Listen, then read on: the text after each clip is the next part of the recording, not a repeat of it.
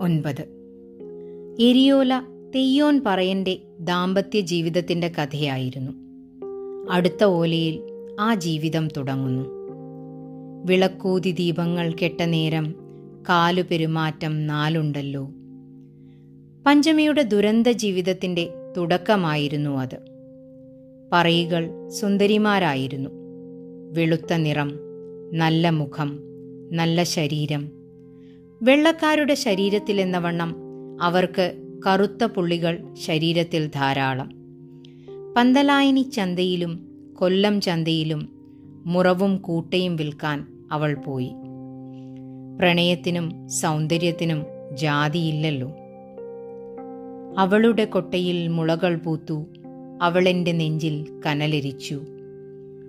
ഓരോ ഓലയിലും അവളുടെ സൗന്ദര്യം തെയ്യോന്റെ മനസ്സിനെ എരിച്ചതിന്റെ ചൂടുണ്ടായിരുന്നു. പഞ്ചമിക്ക് ഗോരോചനത്തിന്റെ മണമായിരുന്നു. അവൾ ആരെയും ശ്രദ്ധിച്ചില്ല. പക്ഷേ അവളുടെ സൗന്ദര്യം ചുറ്റിലുമുള്ളവരെ പരിസരബോധമില്ലാത്തവരാക്കി. രാമൻ നമ്പ്യാരെ പോലെ ചിലർ കൊട്ട വാങ്ങാൻ വെറുതെ വിലപേശി. ചിലർ സാത്വികരായി അവിടവിടെ ശ്രദ്ധയാകർഷിക്കാൻ പാത്തും പതുങ്ങിയും നിന്നു. ചിലർ ജന്മനാ സൗന്ദര്യത്തിനു മുന്നിൽ ഭ്രാന്തരായി തീരുന്നവരായിരുന്നു ഒറ്റയ്ക്കും തെറ്റയ്ക്കും അവർ ഒരാൾക്കൂട്ടമായി രൂപാന്തരപ്പെട്ടു. അവരിൽ താണജാതിയിലുള്ളവരുടെ സൗന്ദര്യത്തോട് അമർഷം നുരഞ്ഞു പൊന്തി. പഞ്ചമി പരിഹരിക്കാനാവാത്ത ഒരു പദപ്രശ്നം പോലെ കൊല്ലത്തങ്ങാടിയിൽ പൂത്തുനിന്നു. കച്ചട്ടി വിൽക്കാൻ വന്ന മുജുകുന്നുകാരൻ ചെട്ടി സ്വയം പറഞ്ഞു. നല്ല മൂശ. വള വിൽക്കുന്ന നാണി ചിരിച്ചു. കുപ്പിവിളക്ക് കത്തിച്ച് കൈ നോക്കുന്ന നാഗർകോവിലിൽ നിന്ന് നടന്ന് കൊല്ലത്തെത്തിയ കാത്തിത്തള്ള പറഞ്ഞു തുടങ്ങി. നല്ല കാലത്തിൽ ഗുണം വരും. കെട്ടകാലത്തിൽ തൊട്ടതെല്ലാം കഷ്ടം. പഞ്ചമി കുട്ട വിറ്റു. മുറം വിറ്റു. നാലണത്തുട്ടുകളുടെ കിലുക്കം പോലെ കൊല്ലത്തങ്ങാടിയിൽ നിന്ന് വൈകുന്നേരം അരികുളത്തേക്ക് തിരിച്ചു. ആദ്യം ഒരാൾ അവളെ പിന്തുടർന്നു. പിന്നീടത് നടക്കുംതോറും പെരുകി. അവൾ നാലു നാഴിക നടന്ന് തിരുവങ്ങായൂരെത്തി. കാൽ തോട്ടിൽ കഴുകി. മുഖം തുടച്ചു. മാനത്ത് ചന്ദ്രൻ തുടുത്തു നിന്നു. തോട്ടിലെ വെള്ളത്തിൽ ചെറുമീനുകൾ നിശബ്ദമായി ചിത്രങ്ങൾ വരച്ചുകൊണ്ടിരുന്നു. അവളുടെ കുടിൽ കണ്ടുപിടിച്ചവർ ചാരിതാർത്ഥരായി തിരിച്ചു നടന്നിരിക്കും. ഓരോരോ രാത്രി സഞ്ചാരങ്ങൾ. തെയ്യോൻ രാത്രി വൈകിയാണ് പന്തലായനി ചന്തയിൽ നിന്ന് തിരിച്ചു വന്നത്. അവൾക്കു ചുറ്റിലും പെരുകി വരുന്ന ആസക്തികളെക്കുറിച്ച് തെയ്യോൻ അറിഞ്ഞിരുന്നു. അയാൾക്ക് ഒന്നും ചെയ്യാൻ തോന്നിയില്ല. ഒരു പാതി തീർന്ന കൊട്ടയെടുത്ത് മെടഞ്ഞുകൊണ്ട് അയാൾ പാടിത്തുടങ്ങി.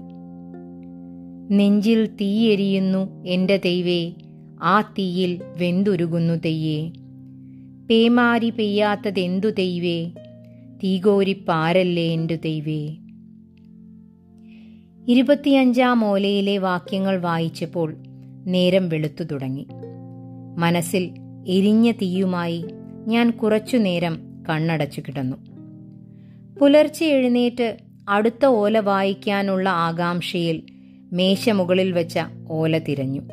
അപ്പോൾ അത് സ്ഥാനം തെറ്റിക്കിടക്കുകയായിരുന്നു. ഞാൻ വീണ്ടും അവ അടുക്കി തുടങ്ങി.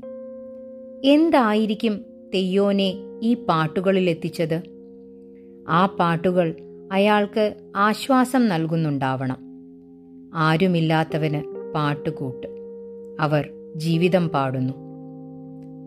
തുടർന്ന് വായിച്ച ഞാൻ അത്ഭുതം കൊണ്ട് അമ്പരന്നു. തെയ്യോൻ സങ്കടം പറയാൻ എരിയെ കാണാൻ പുറപ്പെടുന്നു. പറയനാർപുരത്തേക്കുള്ള യാത്രയുടെ വർണനകളാണ് തുടർന്നു വന്നത്. കുപ്പേരിക്കാവ് കിടന്നു പോന്നു. എമ്പാടിത്തറയിലും ചെല്ലുന്നുണ്ട്.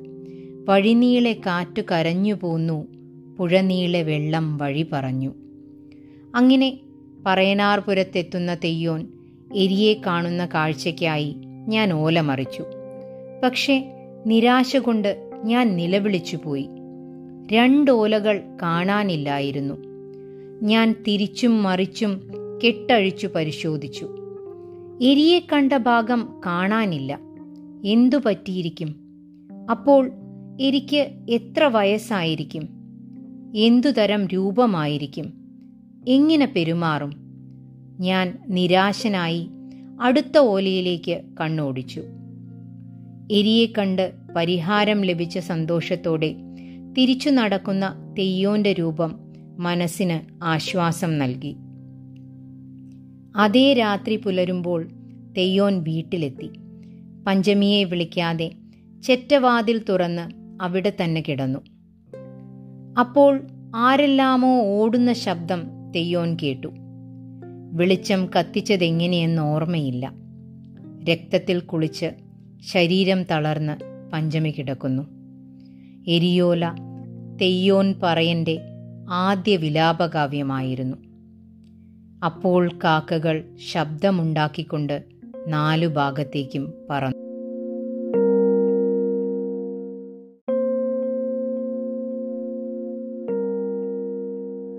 പത്ത്.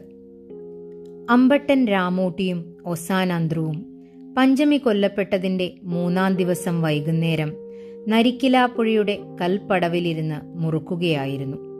രാമൂട്ടി പറഞ്ഞു അധികാരിക്ക് പുറത്തിറങ്ങണമെങ്കിൽ രാമൂട്ടി ശൗരം ചെയ്യണം. ഇന്ന് പ്രത്യേകിച്ച് ഒങ്കാട് പോലീസാ വന്നത്. അന്ത്രുവിന്റെ ചോദ്യം ഓളെങ്ങനെയാ മരിച്ചത്? മരിച്ചതല്ലല്ലോ കൊന്നതല്ലേ. ആര്? അന്ത്രു. കോലോത്തെ നമ്പ്യാഞ്ചക്കന്മാര്. അവരെ തിരിഞ്ഞു? അന്ത്രു. പറയന്മാരെ കേസുണ്ടോ? അധികാരിയും നമ്പ്യാര് ചെക്കന്മാരും നമ്പ്യാന്മാര്. പിന്നെന്ത് കേസ്? ആ അധ്യായം അവിടെ തീർന്നു. അധികാരി തിരിച്ചു വന്ന് ചോറും തിന്നതിന് ശേഷാ ഞാൻ പോകുന്നത് ഇന്ന് രാത്രി അവരുടെ വക സപ്പറ. ആടും കോഴിയും ഒക്കെയുണ്ട്. പോലീസും. അന്ത്രു എന്തിനെന്നറിയാതെ കുറെ നേരം നിശബ്ദനായി. അയാൾ പെട്ടെന്ന് വീടോർത്തു.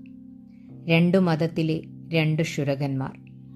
അധികാരിയുടെ മുടിമുറിക്കാൻ പോയ രാമൂട്ടിയും ഹസനാജിയുടെ കൊച്ചുമകളുടെ മുടികളച്ചിലിനു പോയ അന്ത്രുവും രണ്ടുപേരും സ്വജാതിയിൽ പതിതർ. ശുഭകർമ്മങ്ങളിൽ വിലക്ക് അശുഭനിമിത്തം. ഞാൻ ഇന്റർനെറ്റിൽ ബാർബർമാരുടെ ചരിത്രം പരതി. പ്രാചീന ഈജിപ്തിൽ അവർ വളരെ ആദരിക്കപ്പെട്ടിരുന്നു അത്രേ. പ്രാചീന ഗ്രീസിലാവട്ടെ അവർ വളരെ ജനപ്രിയരായിരുന്നു. അലക്സാണ്ടർ ചക്രവർത്തി പട്ടാളക്കാരെ നിർബന്ധിത ഷേവിങ്ങിന് നിർദ്ദേശിച്ചിരുന്നു പോലും. ബി സി മൂന്നാം ശതകത്തിൽ ബാർബർ ഷോപ്പുകൾ ഗ്രീസിൽ നിലനിന്നിരുന്നു. സ്ത്രീകൾക്ക് അടിമകളായ സ്ത്രീകളായിരുന്നു ശുരകികൾ. പതിനേഴും പതിനെട്ടും നൂറ്റാണ്ടിൽ യൂറോപ്പിൽ ശുരകന്മാർക്ക് വലിയ സ്ഥാനമുണ്ടായിരുന്നു അത്രേ. പത്തൊമ്പതാം നൂറ്റാണ്ടിന്റെ അവസാനമാവുമ്പോഴേക്കും ശുരകന്മാർക്ക് അന്താരാഷ്ട്ര യൂണിയൻ ഉണ്ടാവുന്നു.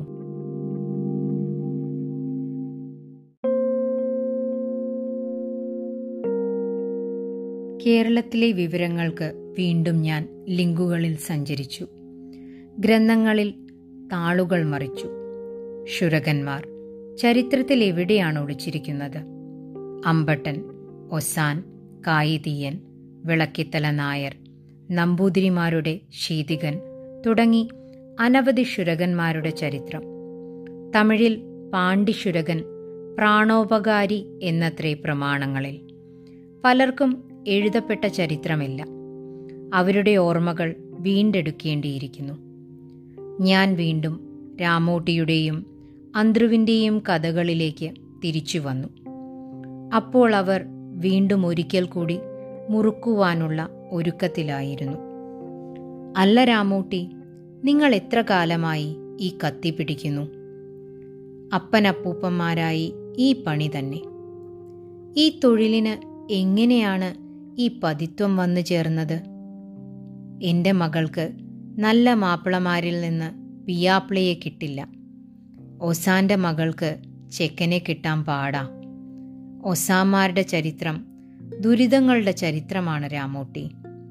ഇപ്പം തന്നെ പറയുടെ കാര്യം നോക്ക്. ഓൾ എന്തെങ്കിലും തെറ്റ് ചെയ്തോ? ഇല്ല. അവളെ പച്ചയ്ക്ക് കൊന്നു. എന്നിട്ടാരെങ്കിലും ചോദിക്കാനും പറയാനുമുണ്ടോ ഉണ്ട്? രാമോട്ടിയുടെ ശബ്ദം കനത്തു. ആര്? അന്ത്രുവിലാകാംക്ഷ എരി. രാമോട്ടി. പറയനെരിയോ അവൻ എന്തു ചെയ്യാൻ? അന്ത്രുവിൽ അത്ഭുതം. രാമൂട്ടി ഇരുട്ടിലേക്ക് നോക്കി ഒരു കഥ പറഞ്ഞു. അത് ഞാൻ കാണാതെ പോയ ഓലയിലെ കഥയായിരുന്നു. എനിക്ക് സന്തോഷമടക്കാനായില്ല ആ ഓലയിലെ കഥ രാമൂട്ടി എങ്ങനെ അറിഞ്ഞു? ഇരുട്ടിൽ നിന്ന് എരിയുടെ ഓല തെളിഞ്ഞു.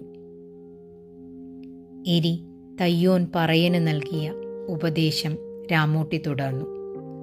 തെയ്യോനെ പറയനെന്നാൽ പറകൊട്ടി അറിയിക്കുന്നവൻ എന്നർത്ഥം രാജവിളംബരങ്ങൾ പറകൊട്ടി രാജ്യമൊട്ടുക്കം അറിയിച്ചിരുന്നത് പറയരായിരുന്നു.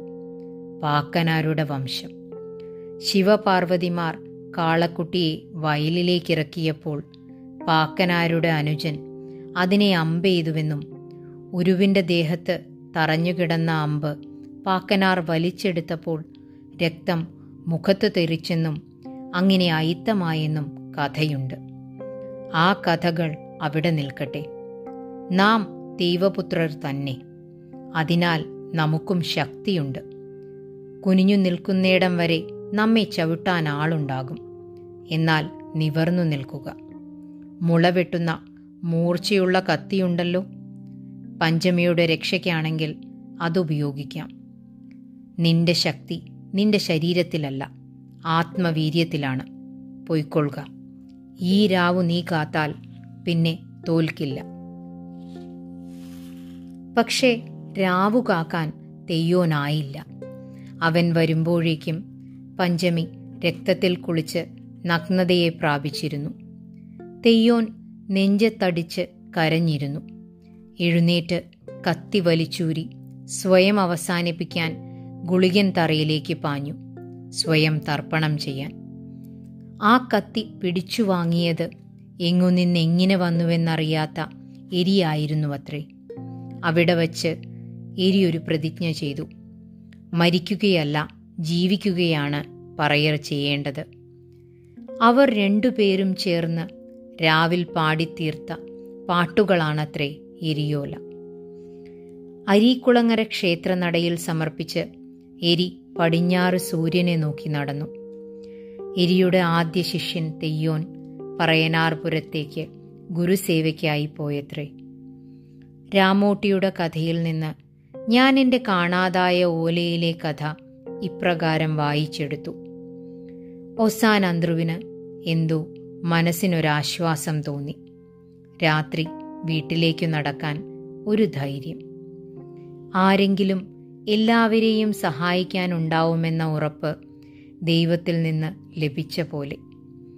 കാണാതായ എരിയോല ഇനി അന്വേഷിക്കേണ്ടെന്നു കരുതി വിളക്കണച്ചു കിടക്കുമ്പോൾ എരിയോലയിലെ പാട്ട് കേൾക്കുന്നതായി തോന്നി.